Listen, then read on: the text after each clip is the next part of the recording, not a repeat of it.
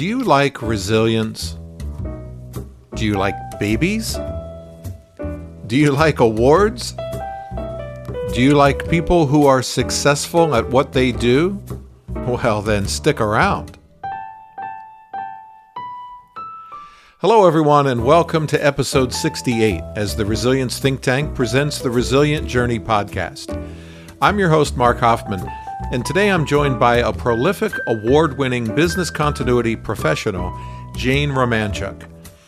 In today's episode, Jayne explains that she's addicted to winning awards, but she reveals the secret sauce that has made her so successful. It's going to involve finding ways to improve things, and I think it's going to have something to do with being inquisitive.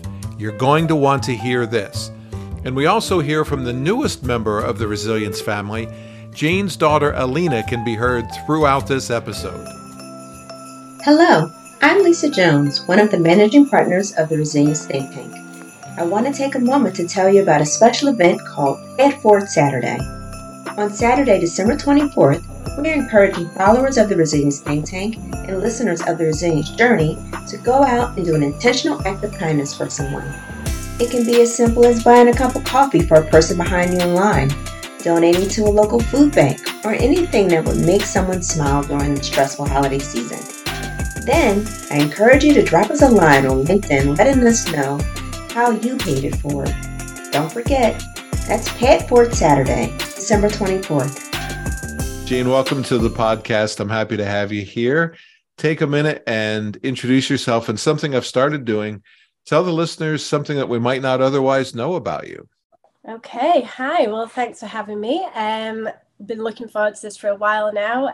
But yeah, something about me. So I've been working in business continuity for coming up to 6 years now. So it'll be 6 years in February. And like the majority of people, I absolutely fell into it. It wasn't intentional. Right. I did not have a clue what it was. I got pulled aside one day and said, oh, you're going to go and support on this team and do business continuity and data protection. And I thought, okay, well, I know what data protection is, but what on earth is business continuity? And turns out it's the best thing I've ever found. I started my journey in British Gas. And I was there, what was classed as a site support coordinator. So I just did business continuity for that site, which was their debt operations site. Right. I then, after being in that role, I think I was only in that role for about a year there doing business continuity. I then got plucked into a new role, as they do. They put out a job description. Someone sends it you and says, have a look at this. And you know what's happening. You're being poached. And I then moved into a business assurance role across their UK customer operations for British Gas. And that was really focused on improving the business continuity across the customer operations. Things like developing policies, creating SharePoints, methods, incident management tools, things like that. And then when was it? 2020, just before lockdown started, I then moved into my current role, which is a business continuity manager at Bupa, and I manage that for their UK insurance sector. So bit of a short, quick journey. Qualified my CBCI in 2017, AMBCI 2018, and then my MBCI in 2021. So all moved very quickly in a bit of a whirlwind of business continuity. And there's something that people may not know about me. So some eagle-eyed people who look at my LinkedIn profile might have seen it and might know, but I am a qualified equine coach. And this is what I did before I came into the corporate world of work in business continuity.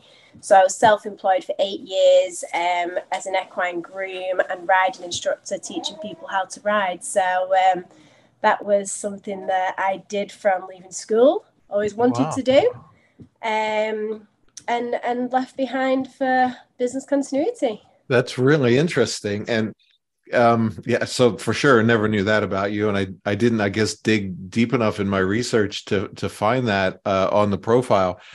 You said in your profile something I did see is that business continuity found you, and you mentioned just a minute ago that it's one of the best things that's ever happened. I know for me, when I kind of fell into it as well, I just felt like something clicked. Is that how it was for you? Like, this is what you were meant to do? Yeah, absolutely. Because, you know, I like to do a lot of like analysis type work, but I also like to work with people. So it really did suit me down to the ground, because you work with such a variety of people whilst also getting into the nitty gritty of data. So yeah, it's just something that suited my personality and has turned out to be something I really enjoy, which I think is what you need in a job and a career, because I'd come from something that was my dream job. It's what I always wanted to do. So I had those, you know, year and a bit lost thinking, you know, what should I do? Worked in a call center and, you know, and the fact that this found me and it just suited me was perfect timing, really. And if anything, it's better than what I did before working with horses, even though that was my dream. That's interesting. And people listening might hear in the background a new addition. I've seen pictures of, it's Alina. Is that right? Yeah, that's correct. So she's Alina adorable. Is just coming up to 5 months old now. So she is finding her voice. So I think she may be having her own episode of the podcast if she doesn't stay quiet. I that's what I'm wondering. But you know what? It's okay with me. And I don't think anybody will complain about it. All right. We need to talk about some awards. So first of all, congratulations to you. You're this year's BCI Global Award winner for Continuity and Resilience Private Professional. I'm going to go on here a little bit because the awards are kind of, it's a rather long list. So that's on top of winning, obviously, the European Award in that same category. And then last year, you're also highly commended for CIR Magazine's Business Continuity and Resilience Manager of the Year last year. And you're part of your team at Bupa that won awards at BCI and was shortlisted for CIR Magazine's award. So my gosh, clearly you are doing something right over there. You got a lot going on. Yeah, absolutely. It's been a journey with the awards, and if not a bit of an addiction now to enter them. We're going to get into why we win these awards in a second, but I want to talk about maybe the secret sauce. So what is it?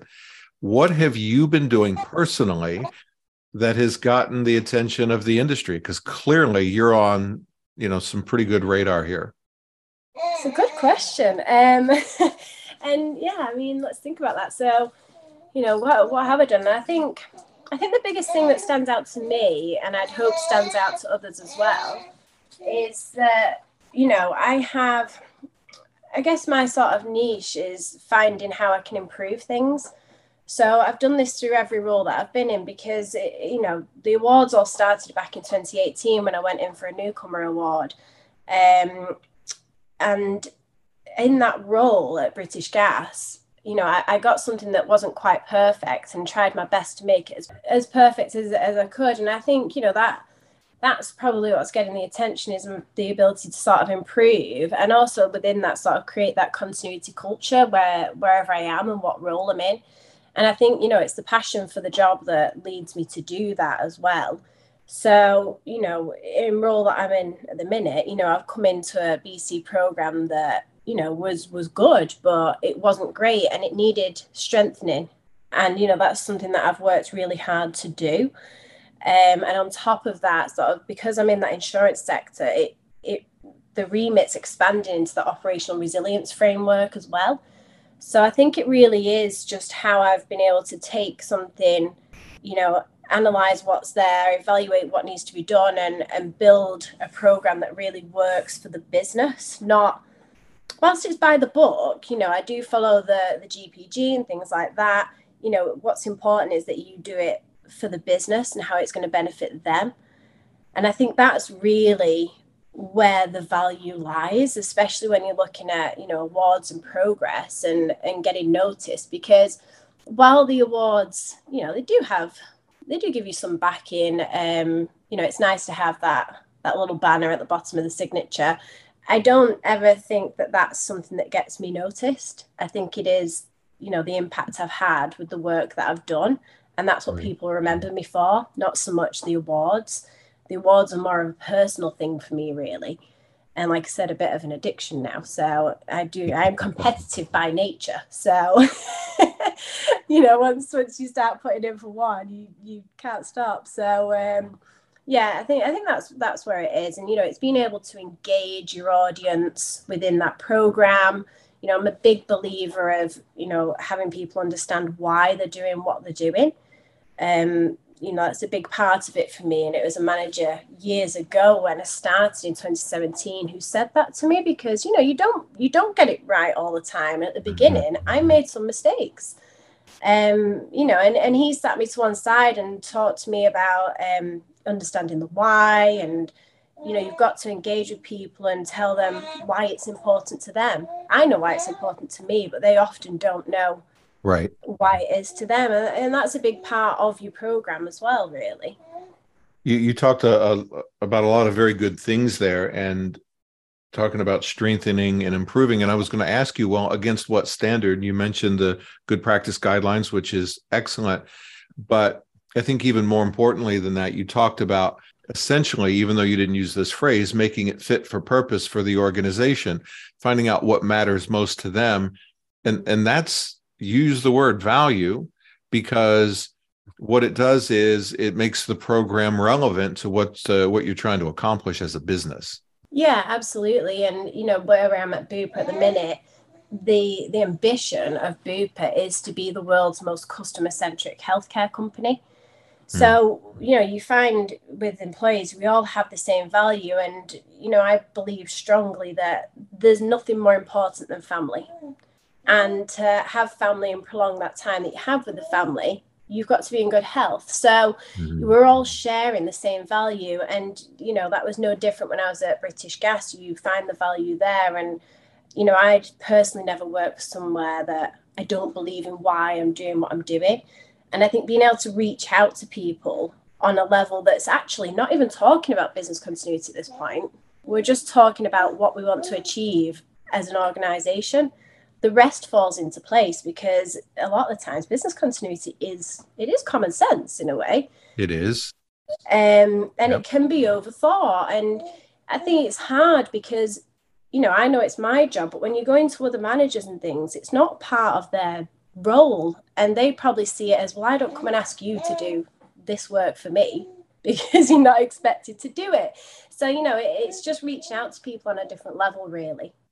You said you're addicted to the awards, and I can understand that. And it is nice to be recognized, but there's professional value in winning these awards. Yeah, absolutely. And I think, like I said before, I've never really thought of the awards as something that will get me where I need to be. Granted, when I went for my job at Bupa in 2020, you know, I did think in the back of my mind, this will help me, but I didn't think this is going to get me the job. You know, and as I said, it's more of a personal thing for me, the awards. So when this all started, the manager I had at the time, when I entered Newcomer in 2018, she loved awards. You know, we had Rossborough Awards, Corporate Social Responsibility, Wellbeing Awards. So when I came in for business continuity, you are going in for an award.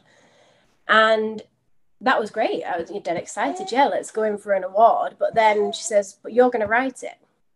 And okay. So this was a learning curve for me, because I hate recognizing that I could be good at something. You know, I'm the first person, I'm so critical of myself. And the first person to say, oh, I could have done that better. So it was a really difficult exercise for me to write this. Right. And if I'm honest, I hated every moment of it, because I'm writing these things and, you know, I just don't think I'm that good at this. And, you know, when it got to the end of it, and it was submitted, and I came back to it a few weeks later, and I thought, I'm going to read that submission. And I did. And it was actually great. And that's what kickstarted this addiction, as I call it, because I see it as a real self-reflection tool for me. So at the end of each year, I love to look back at what I've done. And when I've done a submission, I'll look back at the year before, because I like to see, you know, where have I come? Because at the end of the year, you can feel like I've done all these bits, but I don't feel like I've really changed. You know, I've just been doing my job. So it's really about reflection for me more than anything. And as I say, I am quite competitive. When you think about your accomplishments, you're forced, when you do something like you just described, you're forced to to reflect on everything that you worked on. And you're right to say that you get a little wobbly sometimes when you look at that, because you know all the mistakes that you've made.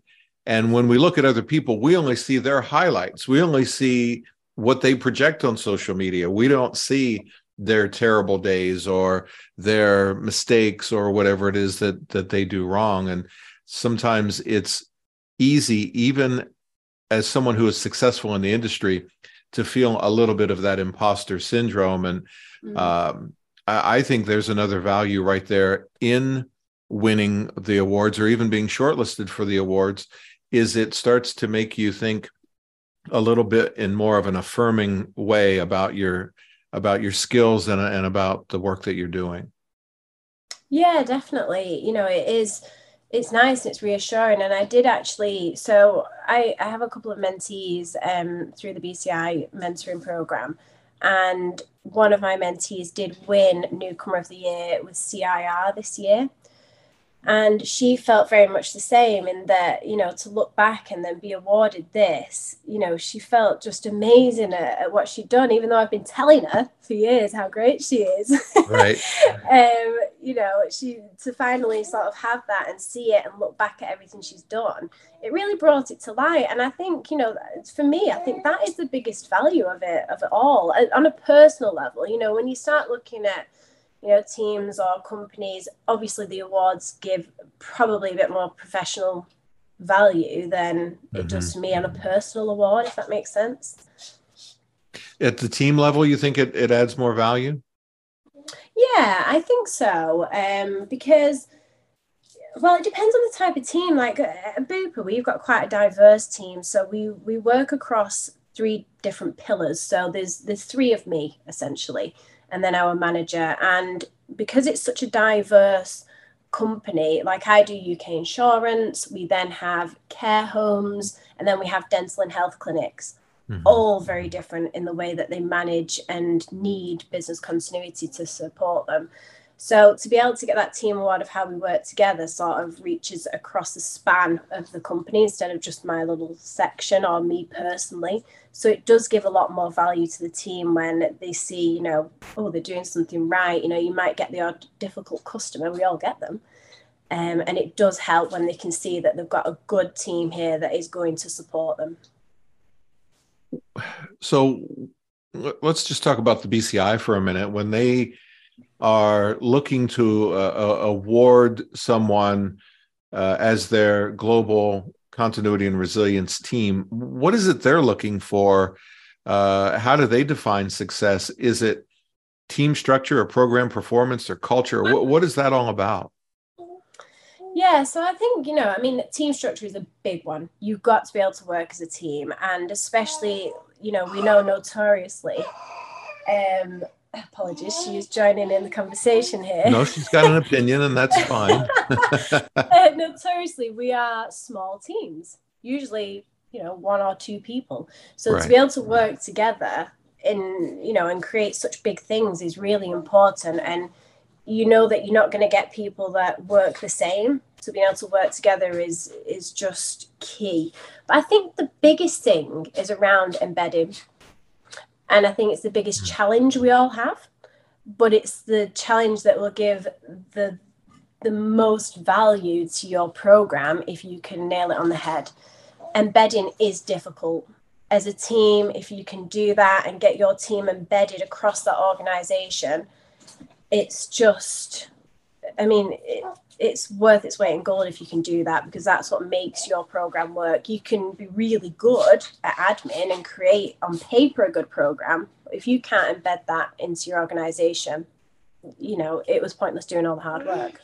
Again, fit for purpose, finding value, knowing where it fits in. It all ties together, doesn't it? It's really interesting. All right, let's shift away from that for a minute, because there's something that I think that is underlying here that has made you successful, and I'd like you to talk a little bit about that too. You're sort of giving a masterclass here today in teaching our colleagues to be as successful as possible. You say in your profile that there's two things that are important to your success, and let's just start with the first one. It's communication in the form of building strong relationships. So talk about why that's important to people in our industry to be able to communicate effectively. Yeah, absolutely. So communication is, I mean, it's a be all and end all, really. As I said before, our roles are quite admin heavy. You know, we sort of have the best of both worlds. We have to go out and talk to people, but also sit in the background, you know, collecting all this data and putting it into some sort of form that's understandable. So if you can't go out and get the data that you need, those plans, those BIAs, your incident management is going to be really poor or weak, because you're not getting the quality information that you need. And to get that, your communication has to be good. We are small teams. We do work across a vast majority of managers. So I could be working with someone who's taking calls versus a general manager, a CEO, you know, because that's sort of the remit of my role. I look across the whole horizon within my UK insurance sector. So being able to talk to those different levels of managers is really important. And I think we may have all heard of when you can do like these personality tests where you may get a colour, you know, you're either red, green, yellow or blue, and that's the type of person you are and how you like to work. You know, understanding things like that is important because you can quickly disengage your audience if you just, you know, send an email that's got too many words in it to someone who wants just a short, snappy email. Right, what do you want? When do you want it by? And that's that. So when you get started, if you're in a new role or a new company, you're going to have a few slip-ups. You've got to get to know your audience first. But, you know, that bit of fact-finding is important to sort of help you communicate. And I think, you know, as well as being able to speak to those people, you've got to be able to draw information out of them, possibly in different ways. You know, you may have someone who does want to be left alone to do the work. Some may need guiding through it. Some might want to get the team together. Again, you've got to be able to then speak to a team, not just a manager. So it's really important that you know these, and even explaining yourself. As I said before, it's important to explain why we're doing what we're doing. You know, I always like to tell a little bit of a story when I'm in a meeting. You should have a start, middle, and end. Make it clear why you're there, why we're doing what we're doing, what needs to be done, how it should be done, and really lay it out nice and clear. And, you know, I've been lucky that communication is something that came more naturally because of that role working in horses and teaching people to ride, because, you know, I'd possibly be teaching the little girl who saved her pocket money for years just to have one pony ride versus someone who's living in a manor house with an au pair. You know, you're talking to so many different types of people, and, you know, I learned those different methods, and it really helped me when I came into this role to speak to all those different levels of managers, people, and embed myself into their teams. And that's what's important to me, is being part of their team more than my team, if that makes sense. Well, I love that. And there it goes back again to embedding and and she agrees too. And that's great. Yeah. And it goes back to something you said earlier, and that is finding something that maybe wasn't as good as it needed to be, and then building those relationships, having those conversations, and not necessarily starting off with the conversations being about business continuity. It's just about what do we want to accomplish as an organization and then taking it from there. You know what it is? It's the exact opposite of checking a box just to be compliant. Yeah, absolutely. And it's the most important part for me. And like I say, the way I'm structured, I sit under a different sort of structure to the area that I work with. Yeah, I feel more part of my UK insurance structure than I do within my UK functions, where I actually live in the organisational chart.